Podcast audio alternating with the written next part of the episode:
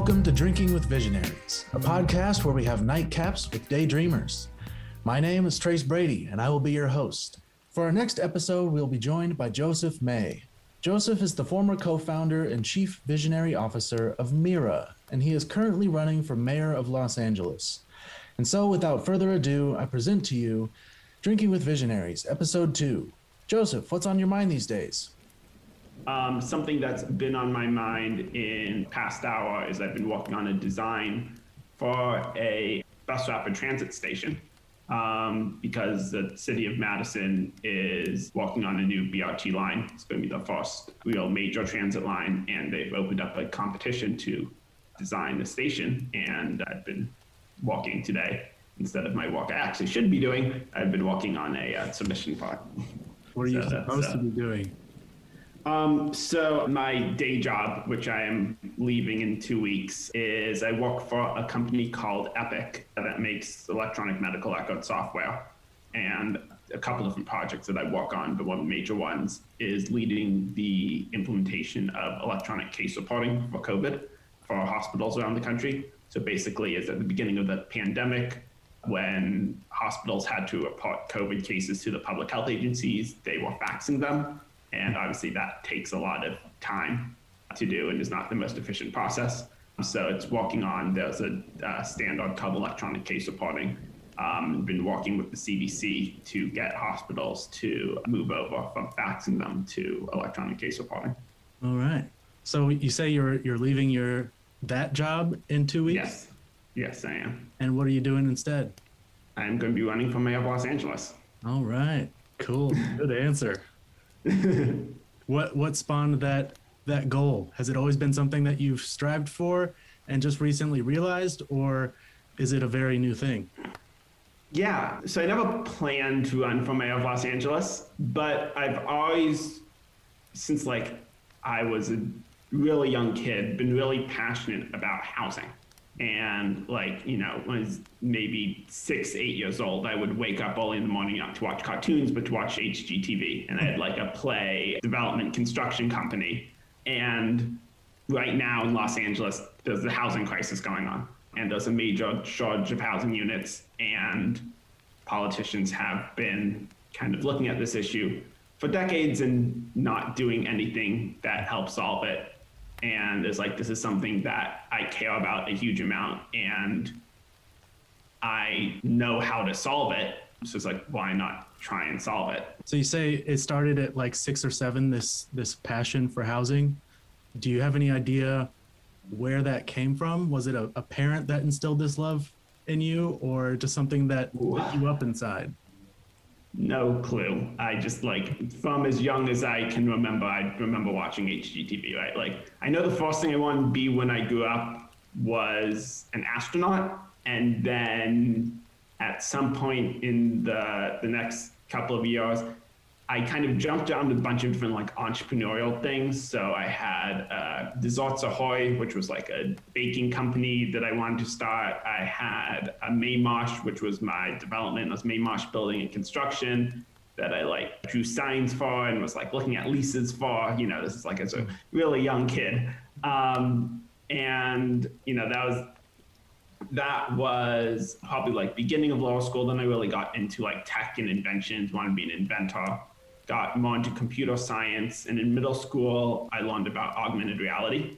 I read this book called Daemon by Daniel Suarez, and then there's also a sequel called Freedom TM. And in this book, they have like, I don't remember, it's been probably a decade since I've read this book, but they have like AR headsets or AR contacts or something. And just like that idea just stuck with me and fascinated me. It's like, I want to make this real. And I remember like maybe a year after I read that book, like Google Glass was announced, and I got really excited about Google Glass. And then like a couple years later, I was at a hackathon and I like tried it and it like sucked, right? And it's like this is you know one of the richest companies in the world, and this is the tech they're developing. Like meanwhile, through all this time, like I'm thinking of, of ways of how you develop this technology, like what you need, what components a headset would have. Google's not do approaching this correctly at all. And you know, there's a lot of different minor players that are doing interesting things, but like everything at that time in that industry is just super disappointing. Like, you know, you compare the experience of like consumer technology. You know, you had the iPhone kind of coming out like around the time I was in middle school that kind of set the bar and just like, yeah, sure, they're research devices or specialty industrial devices, but they're just like had such a poor experience. And it's like, there's, there's such better ways to do this. And that was just something that for a while I was fascinated with. And then freshman year of college, I like really focused on that area. I did some research uh, and I uh, took a graduate level optics class somehow. I'm very good at talking my way into things. Like somehow, as a freshman in college, talking my way into graduate level optics class, knew zero of the math going into it. Taught myself the math I needed during winter break going into the uh, spring semester, and was able to like pass the class. And I started playing around with prototypes of uh, this concept that people talking a lot about at the time, which was light field displays. Um, company called Magic Leap was raising it was like the billion dollar round or at a valuation of a billion dollars uh, for light field technology. That was a lot of people talking about that, and I had like an idea of a much simpler, cheaper design for light field headset, a light field display. So I started like working on development for that. I like putting myself in situations where I have one way out and it's like I either succeed or fail, except I'll do that for really dumb situations where I don't have control over. Um, and so, like, my freshman year, like, I applied to a single internship, which was Magic Leap. So, working on light field display. They also were based in my hometown, which is really funny because, like, I was obsessed about this tech in like high school, and I didn't know literally a five minute walk from my house was the headquarters of, of what in a couple of years was a billion dollar company mm-hmm. in, in the space. And, you know, I didn't even get an interview anyway. So I had no idea what I was going to do. And I just was crashing on my friend's couch. And he mentioned that he was working for uh, his friend's startup that summer. They need an iOS developer. And it's like, I can do iOS. Meanwhile, I could not code iOS. So I taught myself. So I got the summer job working for my friend's startup, and that ended up becoming Mira, which today is a million dollar company. And you're you're no longer involved with them at all? Yeah, I actually left the company at the end of my junior year of, of college. Where was at the point where like the relationship between the founders was not good at that point, and that's like the number one thing that kills startups. And at a certain point, and I was not in the the winning side of, of that power struggle. And as at some point, I was like, either I push to stay part of this company and have a real risk of just killing the company, or I leave. So that's what I decided to do. Uh, while you're telling your story, I was thinking about your tendency to put all of your eggs in one basket and then scrap and claw your way out because you have no other choice. Would you consider Mira as like one of the the times where things where that backfired, or do you have any regrets, or are you still uh, putting all your eggs in one basket these days? Well, I don't think Mira was ever really putting all of my eggs in one basket because like one of the, one of the interesting things is like we never dropped out of college. Like we raised a seed round from Sequoia without dropping out of college, which I think is a bit more common now, but at that time, like if you would had a serious startup, you dropped out of college. But you know, we were able to do that. So that wasn't really a situation where all all my eggs went in one basket. Now it's definitely something where like I based at that time, like I based my entire self worth and my entire like conception of myself around this startup because it was like the cool thing that everybody knew knew about me and like leaving that was devastating because it completely was like this is what my identity is built around and what is my identity now that i don't have that mm-hmm. you know it's like giving up a child for adoption or something mm-hmm. um, it was just like it was heartbreaking um, but I, I, don't think that was really one of the all, all the eggs in one basket situations who were some of your biggest inspirations in doing all of this whether it was wanting to be an astronaut or go into computer science or building a startup? Who are some of your, your biggest inspirations? And more specifically, Who are some of the visionaries that you look up to?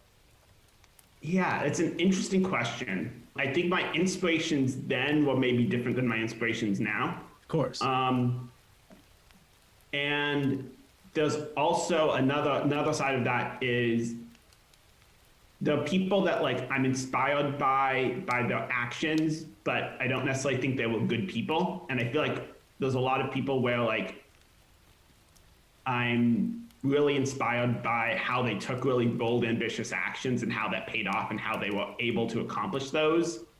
But then in a contemporary framework, their their system of morals was really terrible. You know, probably at that time, I'm trying to think of who it was, like Steve Jobs, right? I rolled my eyes at people who said that their hero was Steve Jobs, but he definitely inspired a lot of what I did. There was this guy who, for some reason, I was really interested in him. I don't even remember his name any longer, but he did the Courier project at Microsoft that got canceled. Um, I don't even remember what else he did, but I remember at that time really finding him really interesting. I feel like there must have been people, right, who that I, I really, you know, wanted to emulate at least. But I can't recall who any of them are right now, to be honest. Um, I find it interesting because I used to really idolize a lot of people, but as I get older and as I get to know myself better and my skills better, I stopped idolizing people so much. You know, I don't I don't put people up on pedestals anymore because I'm more comfortable with who I am now and and I don't need to close the gap between where I am and where they were or are. Uh, so I find that interesting because I, I don't know if you asked me uh, if I would be able to tell you, you know, who I look up to these days either. You know, I have some people that I admire their work and want to adopt certain aspects of their work in mine or, or steal certain styles or you know little things like that. But yeah i don't i don't know that i have any heroes anymore. Yeah i think i think the people that i find most interesting these days are people who are very different than me right? Like especially living people i can learn from whatever. They're, people who have interesting ideas that are not necessarily in the same line because that i think is where where the most interesting learnings come from when you say different than you different in what ways I guess different ways of approaching the world, different upbringings, different backgrounds. Care to elaborate?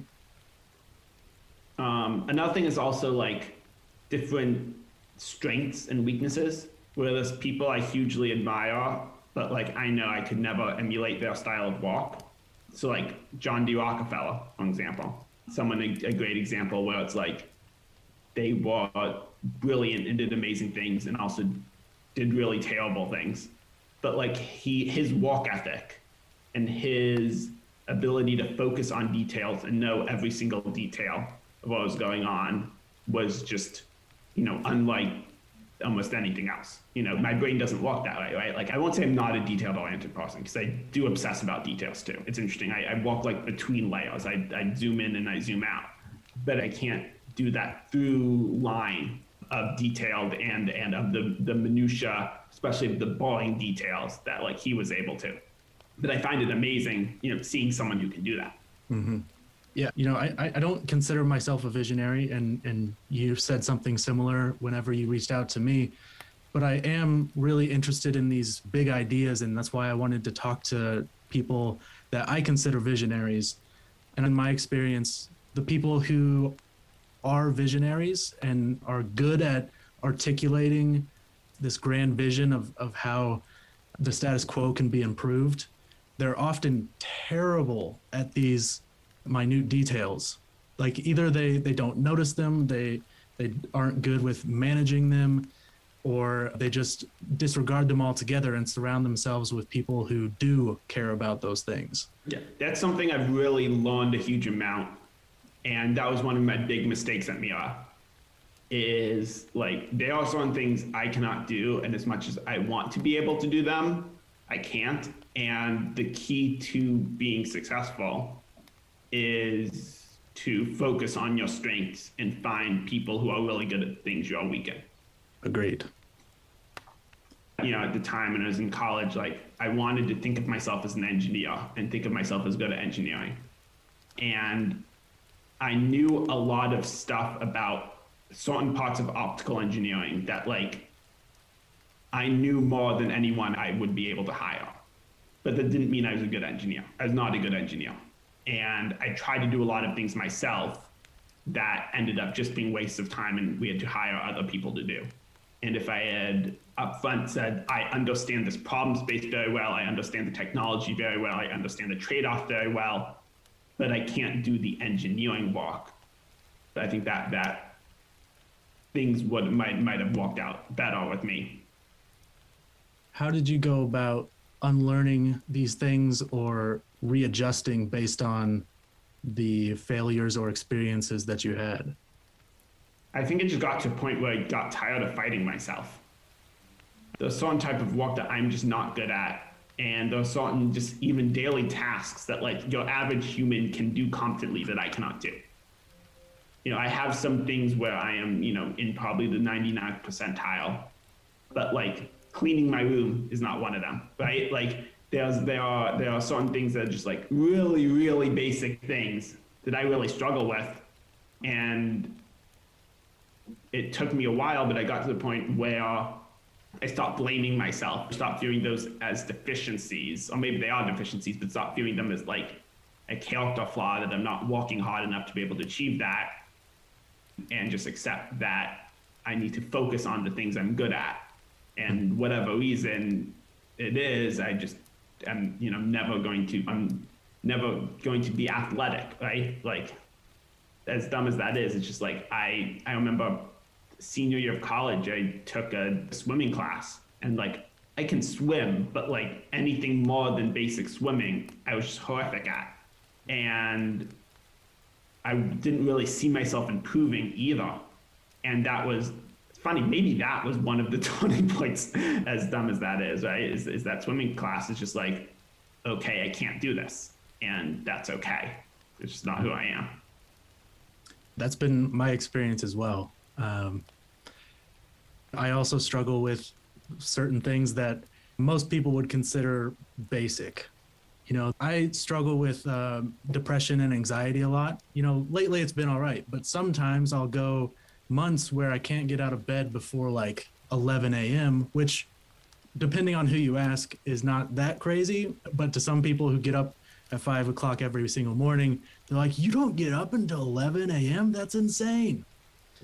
So I understand getting down on yourself and, and beating yourself up because you can't do these things. And sometimes you can get help. You know, like in my case, I, I got medication. I started exercising a little bit more. And these things are manageable now. But without them, I was beating myself up all the time. And I just could not figure out why I couldn't function to the level of these other people who I was seeing in my space and now I just accept it because I know there's no way to change it other than the things that are directly within my control, you know, like exercise, like eating right. And you know, I'm not saying I'm I'm the fittest person or the the healthiest eater, but I know that that's within my reach at least. And I'm so much happier for it and I help other people do the same thing because they always have that story in their head that if I can't do this, then I'm not worthy, I'm not uh, lovable, I can never achieve my dreams or whatever. So, yeah, I really relate to that. And I think it'd be interesting to see how our heroes or these visionaries who we prop up on pedestals, in what ways they struggle too you know, it's, it's interesting. I think we touched on earlier Steve Jobs, right? Mm-hmm. He's someone who is well known for his character flaws. And there's interesting, there's that clubhouse room. I don't know if you heard about it the other day, where there's a bunch of people who, it was on Steve Jobs' birthday, there's a bunch of people who worked with Steve Jobs, ah. especially. And it was interesting listening to that is a lot of the stories they were telling that they were like telling is these endearing stories about Steve Jobs, who was a person they made Steve Jobs sound abusive, right? Like the stories they're telling were not a good reflection of Steve Jobs, but they they took a like they are all of their holistic pictures of Steve Jobs was very positive, and they took these as kind of a reflection of, of who he was, and that was kind of just a pot of who he was. I think he's he's an example of someone who was like really massively flawed. And he was in an environment where he was able to succeed despite those flaws, or maybe because of those flaws. I think a mistake a lot of people make is they try and emulate those flaws, thinking he was successful because of those, mm-hmm. not in spite of those. But I think you know, I think that's that's an example, and I think you see really major character flaws in in anyone who's been hugely successful. Mm-hmm. I mean, because they're just in the spotlight more, and if you're in the spotlight more, those flaws are bound to come out one way or the other. So, what about now in your run for Los Angeles mayor? By the way, why Los Angeles if you live in Madison? Yeah, good question. So, I went to college at University of Southern California, and I, you know, went into college being interested in housing and loving housing. But my perception of what housing was and what mattered with housing, like it wasn't, I didn't think of housing as like a political thing at the point where I was entering college. And you know, when I, when I got to Los Angeles, when I was living in Los Angeles, I quickly learned like how many things were affected by housing and how big of a problem with housing Los Angeles had, and how many people's lives were just way more difficult than they need to be simply because there's not enough affordable housing. And like the more I looked into the problem, the more that I saw it was just completely a policy failure, right? It was years and years of politicians making just completely the wrong decisions, not understanding the underlying economics behind how housing works. You know, basically a foundation that was designed to be segregationist, to separate black people and separate poor people away from the people who had power. And the kind of land use in Los Angeles was built on that idea. And still to today, it still, you know, a lot of things have changed, a lot of things have evolved, but it's still based on that framework from decades and decades ago. And kind of going back to the original question, like why Los Angeles is because I know how to solve Los Angeles's problems and I really love the city. I think it like Los Angeles is a major city, it's a major economic powerhouse in the US. But I think Los Angeles could be such a better city and such a more important city if it just fixed some basic problems. If it just ha- has some areas that's just incredibly dysfunctional and those are solvable problems. And if these problems are solved, one is it's going to improve the quality of life for hundreds of thousands to millions of people, right? It is one of the biggest impact problems I can walk on. So it's a combination of just like being familiar with the city, loving the city, it having the major problem that needs to be addressed, and I'm not seeing anyone addressing it. I'm seeing a lot of people doing bottom up work, doing some really great, great engagements, some great uh, grassroots walk to solve the problem. I'm not saying no one's working on it. There's a huge amount of people working on the problem, mm-hmm. but there's no top-down leadership to get the problem solved. So it's like if no one's walking on it from from the top down, like why don't I try and do that? So your plan is to meet the the bottom up people halfway. That's part of it. You know, I think it's it's it's about inspiring like a lot of people vast majority of people in LA want cheaper housing and want better housing. They don't want to be stuck in traffic all the time. They want the homeless off the street and housed. You know, these are things that everybody wants. But people don't really think of them as political issues. People don't know that they're issues that the local government could solve. And there's not a lot of political activism. So it's less about meeting the people who are who are doing the the walk halfway. It's about getting a lot more people to be aware and energized about the issue and getting them to join and to get a popular push to get these policies changed. Yeah, that's kind of what I meant when I said meet them halfway because you were you were you were using the uh, you know bottom up uh, approach and the the top down approach and you know what I was trying to say, just saying it poorly, is they need somebody to step up into that top position and then meet them in the middle instead of them doing 100% of the work themselves. So what is your your strategy in getting elected? Yeah. So let's kind of start with like looking at who I am and where I am. So I'm a 25 year old living in Wisconsin. Let's start with that, right? No one has ever heard of me. And the general political establishment through political processes is obviously not going to take me seriously. I have good ideas and a good platform, but I'm not expecting to rely on just that because there's a lot of people who have good ideas. It doesn't necessarily mean they go anywhere.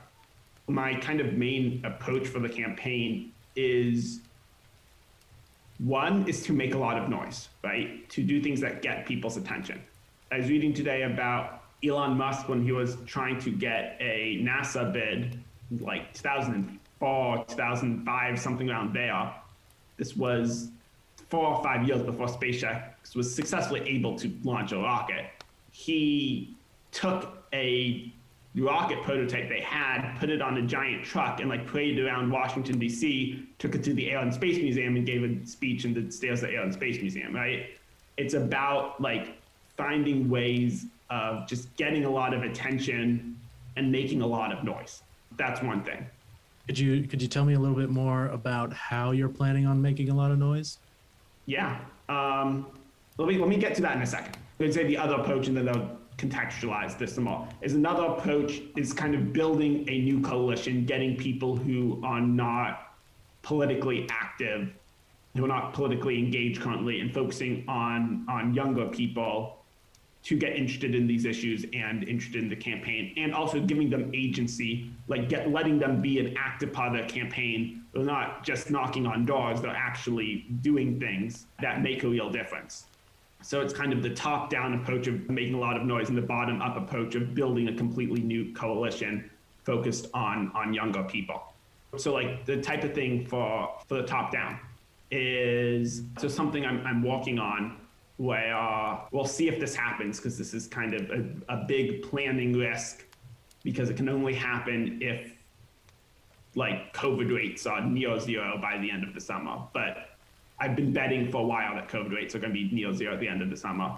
And I'm hopeful that that still looks like it's going to be the case. Uh, is doing large scale concerts in Los Angeles. And I kind of have a concept, we'll see if I can execute on this, that's sort of a completely different format to a, a normal concert that I'm, I'm kind of prototyping right now. And something really interesting is the city has a six to one matching policy for small dollar donations.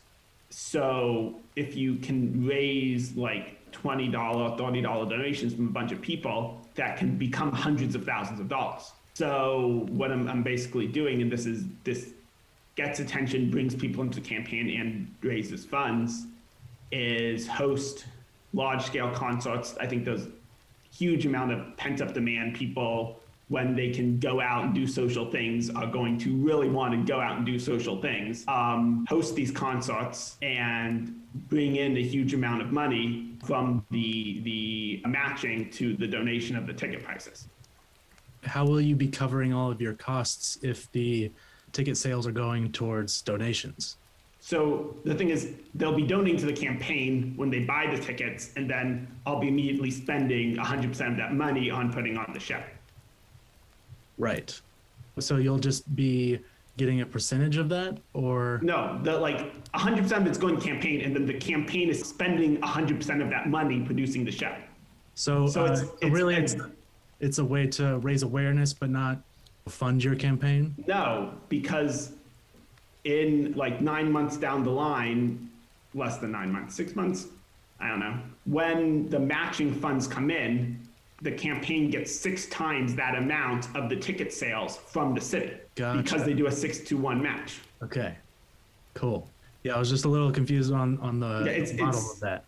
No, it's it's a confusing model it's really cool that the city does that because it makes it possible for people who don't necessarily have a, a, big fundraising base to be able to raise a lot of money. And I'm also going to be raising money the traditional way, doing dinners and, and that jazz. Um, I'm not against big dollar donations. I think kind of the prejudice against them is somewhat dumb because like I am going to listen way more to someone who making a $50 donation is a major financial sacrifice than someone who's, you know, Got is- has millions of dollars and can spend a thousand dollars on a dinner without thinking about it, right? Right. So I don't, I don't, you know, I'm not going to turn down the thousand dollars not pursue that just because it's, you know, viewed as that could skew my influence. I, I don't necessarily, I, I don't really buy that argument, but that was the end of a sentence that was not the proper way to end a sentence. It's funny because uh, my voice, like inflection, is totally different on these podcasts. Like, there's times where I'm like, I would never in a million years say it like that, but because I'm being recorded, I freak out. I guess. Yeah, I'm I'm imagining I'm going to have to do hundreds of podcasts over the next uh, year and a half. This is my first one. I'm excited. I also hate how my voice sounds recorded. Fine. Okay, good. So I have, I have two questions. One is about books that you've read or are reading to get a better idea of how to move forward. And I'll let you go ahead and answer that before I ask the next one. We could talk a lot about the books. yeah, so I'll, I'll name three books. Two I'm in the middle of. One I finished a couple years ago, and they're all arguably about social uh, uh, uh, psychopaths, but uh, don't judge me based on that. Um, so one is Genghis Khan and the Making of the Modern World. Great book. Yeah, amazing book. Loved it. It's maybe made me into a Genghis Khan apologist, which is not necessarily a good thing. I think it gave a bit of a one-sided account of him, but one of the best nonfiction books I've ever read. The second one is the Rockefeller biography. I forget who wrote it, but there's one good Rockefeller biography, and it's that one. And that one, that's really interesting. Another another person who I think I mentioned him already, but that's another one. Mostly finished up. The third one that's the most relevant is Power Broker. Power Broker by Robert uh, Caro. Caro. Yeah. Yes, about Robert Moses. And are there um, any specific lessons from those books that you found useful so far? Power Broker is really interesting because it kind of has two purposes that are, are like useful to know or learn from. One is like everything I'm trying to undo are things he did, right? Like even though he never I don't even know. I'm sure. He, I was going to say he's never set foot in Los Angeles. I'm sure he set foot in Los Angeles, but he never what did anything politically in Los Angeles. Like his influence for planning and his way of doing things is a huge reason why Los Angeles is the way it is today. So that's that's one aspect of it. But the other way is, you know, a lot of the political moves he did, which is pure evil. But beyond that, the more basic stuff, the legislative writing, the way he, he, he made deals work, brought them together, how he got really ambitious projects off the ground, even when there wasn't complete support for them. All of that's just like incredibly useful to learn because you need to be able to do those things to really enact change. You need to do it in a way that you're listening to the community and you're not steamrolling people and you're not destroying people's lives. But I think you know a lot of the late 20th century, early 21st century, a lot of the failings are as a result of governments putting in place too much restrictive processes as a reaction to the steamrolling of everything from that era. One of the things Robert Moses did was make the bridges like he constructed new Yeah. bridges and made them Too a short for buses, yes. Right. So people in poorer communities couldn't make it to certain areas of the city because they were too short for buses to go under. Uh, my He was question. a real asshole. He was a real evil oh, yeah. person. oh yeah. If anything, you can use him as as like an inverted mental model of what not to do. Yes, uh, hundred percent. Yeah. you know, I, I mentioned earlier that I had two questions, and that concludes the answer to the first one. Although I have many more questions about the books because I could talk about those for days. The second question was Are you planning on moving to LA for the duration of your campaign, and will you stay there for the rest of the time? Um, yes, of course. Uh, it's interesting. They have a five month residency requirement. So I legally need to be in Los Angeles five months before the election. But obviously, I'm not going to be able to run a very effective campaign not in Los Angeles. So I'm planning on probably selling my house in Wisconsin and moving there at some point in the summer. Depends on when I can get a COVID vaccine of course, I'd have to fly out to Los Angeles in two weeks because I need to open a bank account, and no bank will open the bank account remotely. But um, trying to be relatively safe. So uh, yeah, I will be 100% moving to Los Angeles. I was thinking while I was pondering that question, I think I read from Machiavelli that you know kings that are trying to conquer new territories have to be there Otherwise, they're they're going to be less effective in running their campaigns, and they can easily be be toppled if their their physical presence isn't holding everything together. And I know you're you're not trying to be Machiavellian. I was going to say I disagree with that characteristic that I am a king trying to conquer a new territory, but uh... it's, it's just a metaphor that I use. But you know, obviously these are two different things, and I think metaphors really matter in terms of how they influence our lives. Because if we think in terms of war, we're going to make wartime decisions, uh, mm-hmm. if that makes sense. So I, I try to, to as much as possible steer away from using war as an analogy, but oftentimes it's the one within reach. So I talk a lot about kings and, and conquering territory. No, I don't. I don't think of this campaign as a war, as a battle. When I know who my competition is, right? Like if the yeah. serious competition that might change. But you know, I think of it more of like a startup that mm-hmm. I'm taking something that is broken that people put up with because they don't know anything else, and I'm offering an alternative. You know, it might be you can kind of think of it like the model of bottom up disruption, where I'm clearly don't have all the pieces in place right now to run a political campaign at the level of, of some of these established politicians, but I'm sort of the cheaper product and the more interesting product, and I can very quickly, I can become, I can can get to the level of competency and, and feature parity way faster than they can get to the quality that I have. I think that's a much healthier way of looking at it. Do you have a plan on how you're going to go about building your credibility as a 25 year old running for mayor? There's two things. One is, is writing like policy reports focused on housing initially, and I'll probably do another one on on homelessness, another one on transportation, and I think those will establish credibility in terms of like the level of wonkiness that I can get into, right? Like the level of policy detail and, and my understanding of the the intricate details of housing policy is going to show that I'm not a complete idiot, right? So I think I'm not saying it's going to establish credibility, but that's going to serve as a foundation of, of building some trust. And I think another another thing is just like I'm gonna be very honest, right? Like, you know, I started out this conversation like when talking about me running for mayor, like I'm 25 year old, I'm currently living in Wisconsin. Like, there's no reason to trust me up front. Mm-hmm. Like I need to build the trust. And I need to put in the work. Like I'm asking people to trust me on like a short-term basis, right? Like trust me with individual actions, and then I'll either prove myself worthy of that trust or, or I won't.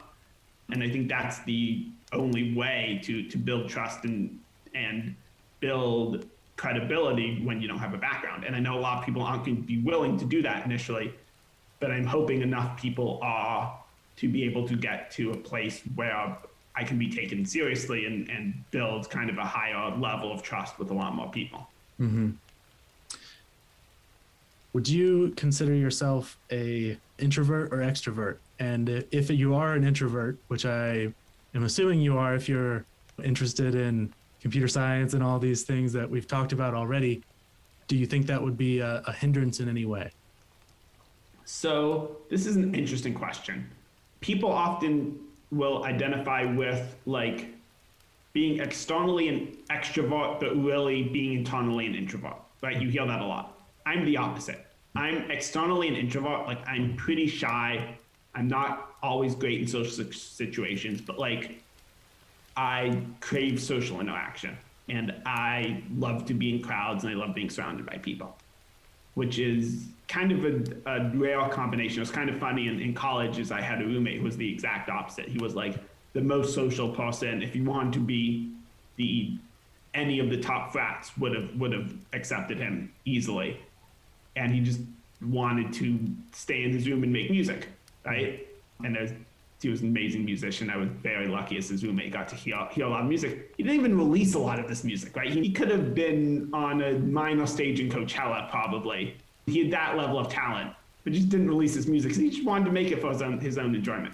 But I was, I was the opposite, right? Like, I am not necessarily the most social person in terms of like how I engage with conversation, how I engage with people. I'm shy. I've, I've sometimes a difficulty approaching people, but like I love to be in crowds. I, I love talking to people. I've had to just push through the like shyness to be able to reach out to people, you know, to ask people like for help on things that like I don't necessarily feel like I deserve the help, but like it's just like you you need to be able to do that. It's amazing how much just like if you ask someone how often they'll they'll be willing to help you know, one thing right now that I've been procrastinating on is like I'm going to Los Angeles in two weeks. Is I'd rather if I can, I'm going to try and find someone's couch to crash on. I have not texted any of my friends in Los Angeles yet, asking them if they have a couch to crash on, just because like I'm embarrassed to like ask people for something, as dumb as that is. So that's hmm. definitely something that I need to push through and need to overcome to to be able to be successful in this election. Yeah, I, I struggle with that too mainly because I don't want to be a burden on anybody. And I know from past experience that I can figure it out on my own, but that's not the point. The point isn't to do everything yourself just to prove that you can. It's to kind of shortcut the process and get there faster and with more support just by reaching out and asking for help because it's exponential in a way. You know, like each time you make a connection with these people, and I don't know about you, but I personally like helping people. Yeah. And so so really it's the most fun you can have is helping someone. Right. So by not asking for certain people's help, we're really being selfish by depriving them of an opportunity to help somebody. You know, as long as as long as you're not being a burden, like I said, and uh, you know, taking up all of their time or or asking for a, a huge loan when they're not an angel investor or something, I've so, not gone to the point of asking people for money yet. That's going to be interesting because it's not something I'm used to doing. Yeah. I, I was just thinking about in terms of you know, asking your grandma or something for five thousand dollars when all she lives on is her pension. I'm talking about that sort of thing. Whenever you're you're running for mayor and it's a requirement to to raise money, then I don't see any problem with that. You know, personally, I love helping people when I can. So every time that I hesitate to ask for help now, I remind myself gently that, you know, I'm really doing both of us a favor by soliciting their help. But anyway, let's let's say everything goes according to plan and in a year and a half you're elected mayor of Los Angeles. What is your goal beyond that? I'm curious to to see if you've thought even further ahead. Like like kind of like four years later after I'm no longer mayor or eight years later, I don't, I don't know if I'd go in for a second term. I feel like I would I could see myself putting myself on the ballot for a second term and then not not running a campaign at all and just like if you want to elect me second term you can but I'm not going to campaign for it. I don't like the whole idea of like being a politician and being actively fundraising. My guess is if I win, I get to that point, I might do that anyway because that's usually what happens. But like, okay, so my long-term ambitions are definitely not in politics, right? Like, I don't want to be involved in the game of politics. I think one of the reasons why I'm doing this is because it seems like an opportunity to potentially be able to get to a position where I can have real influence without playing the typical politics game. You know, one one potential potential thing is just like helping other cities around the country and around the world solve their their issues. You know, cities are dealing with similar issues to Los Angeles or even other issues. I've been debating how much I want to put into this because um, it's sort of a distraction from the campaign, but I want to start like an organization alongside the campaign to act as sort of an R&D organization, help develop policies and prototype and sort of MVP out different things to help make cities better. So like I have right now a brilliant college student I'm walking with who's is walking to prototype uh, housing for the homeless, and like I want to make do that in a lot more areas and, and make that that more formal so I could see maybe, you know, if I get elected, then after leaving office, I could see maybe expanding that, helping other cities expand and, and do things. I, I mean, I've, I have a million different directions I could go go into. I have a million things I'm interested in. So I don't know. Running for mayor was not in my life plan, mm-hmm. I had made the decision kind of when planning, kind of looking at my values and planning out my life. I was like, I don't want to be in the spotlight. I want to be the person behind the scenes doing things, but I don't want to be the person like, you know, galvanizing for a cause. Like that's, you know, that's not me. I'm not like an outspoken person. And of course I'm throwing that all away and doing that anyway. So I don't know. I don't know like where I'm going to end up going. Ultimately, I want to make moves that improve the long-term survivability of Earth life and humans. Mm-hmm. I think that's very important. So, and and that's something that I think good functioning cities are important to enable. But that also plays into climate change and biodiversity and, and a million other things, and reduce suffering. Right, like those are my two like goals in life. It's just reduce general suffering or, or like unnecessary unpleasantness people have to deal with in their lives and long-term survival of humans in Earth life. And you know, I'll I'll do what I think is best suited for achieving those goals, given what I'm good at and what I'm not good at. You ever heard of that that story where there's a fisherman talking to a businessman, and the the businessman is asking the fisherman, "What's stopping you from hiring more people and selling more fish? And then you can move into the city and get into new markets and build this entire empire and then retire and go back to what you're doing now. And he's like why would i do that?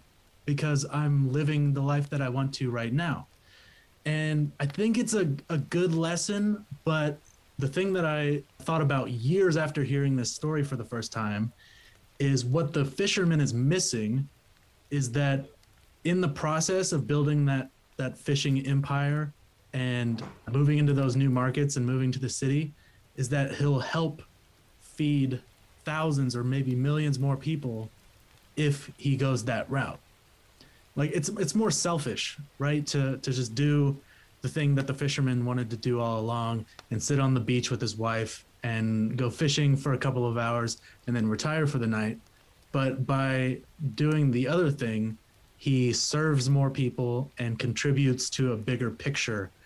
I don't I don't know if I agree agree with that takeaway. I'm very much of the persuasion that like people should be as ambitious or not ambitious as they want to be and as they feel comfortable being. I agree. Um, there's the rare person that's just like not very ambitious, but just has amazing skills, and you're like shaking them, like, why are you not using these skills to help better the world, type of thing. But for the most part, it's like what I care about. There are plenty of ambitious people in the world. There's mm-hmm. a whole lot of people who are directing the ambition in com- the complete wrong places, right? Yeah. a whole lot of people that are like have a huge amount of talent, a huge amount of ambition, and they are using that to, you know, try and become a partner at McKinsey there's also a lot of people that have a lot of ambitious, a lot of ambition and a lot of talent, and because of their circumstances, because they're black or because the neighborhood they grew up in, they don't have access to the opportunities to be able to to use that ambition. But there's also people that just want to live a quiet life, and I think the a lot of people use the oh i'm doing good i'm saving the world whatever as excuses to justify their ambition and I don't think that should be used as an excuse to push people who don't want to be ambitious in a certain way to to do that. You know, let people be as ambitious or unambitious as they want to be. And that's another thing is like like when people are, are debating like you know socialism versus capitalism which i don't necessarily think those two things are at odds with each other but you know people talk about sometimes a, a pro-capitalist argument is like you know people will be lazy without incentives. I do think incentives are really important for making things work and, and for encouraging change. But at the same time like if someone wants to be lazy i think we as a society have enough wealth and have enough power to improve things and to build things that like people who want to make art or people who want to just like spend their time thinking or people just want to play video games like there should be a place for that. If you think of kind of long term in like a completely post scarcity society i don't think everybody needs to be doing some uh, something super ambitious. And like i'm someone who's super ambitious but you know, going back to to what we were talking about earlier, like, you know, there's some things I'm not, there's on things like I'm not able to do. And I'm sure a lot of people just like ambition is just not something they're interested in. And I think that's part of who they are, and I think that should be accepted. Oh yeah, 100%. That was such a good answer. I hadn't planned on bringing that story up, and I'm sure I even butchered it a little bit because I, I hadn't thought about it in years. But something that you said made me think about that little anecdote. And uh, my thought about it was just something that I had thought about in passing, you know. So I hadn't really given it the time that it deserves to really scrutinize why I thought that. And I still think that, you know, one, okay, I, first of all, I agree with you that there should be a space for everybody and nobody should be forced to be or do more than uh, they want to be. You know, if they're happy you know, sitting on the beach and and going oh, fishing for an hour a day and then eating with their wife and retiring for the night, you know, I think that should be fine. I, you know, and I wasn't in any way trying to shame those people because, like you said, that's just not in some people's nature, and some people genuinely want just a really peaceful, quiet, simple life. And there's nothing at all wrong with that I was just thinking in terms of the bigger picture. Like, one is clearly providing more value to more people, but that doesn't mean that that person has less value or more value, right? Like, I wouldn't, I wouldn't value a millionaire's life over someone who makes fifty thousand dollars a year. Like, they're both humans and they're both equally valuable. I was just thinking in in, in the bigger picture but you brought up a lot of good points, so I appreciate that. It's funny is early on the conversation, you know, I was talking about like my college roommate who was an amazing musician and just was not interested in like pursuing that. And I was kind of talking negative about that, but it's like he's it's ultimately he does music, he makes music because it's something he enjoys doing. He does has no desire to be famous. So that's a decision he's made and you know, I shouldn't find anything wrong with that decision. Although I do really enjoy his music and sort of wish more people got to hear some of the songs he made. There's definitely a middle ground because, like, I, I don't think people should. Let me let me back up a second. People should, by all means, practice whatever creative thing that they want to do, and not care whatsoever about other people seeing it or interacting with it. But also, I think it's a real tragedy when someone as talented as this person keeps it to themselves. So I think there's a middle ground. I mean, there's obviously a middle ground where you can either partner with somebody who's willing to do that part of the work, even if they take credit for it. For instance, you know, Meatloaf. Are, are you familiar with the singer Meatloaf? I've heard of him, but I don't know okay. anything about him. This is a terrible example, because but it's just the first person that popped in my head. He had a, a writing partner, and his partner would write all of the music, and then Meatloaf would perform and take all the credit. And this was a perfectly symbiotic relationship because that's what they wanted.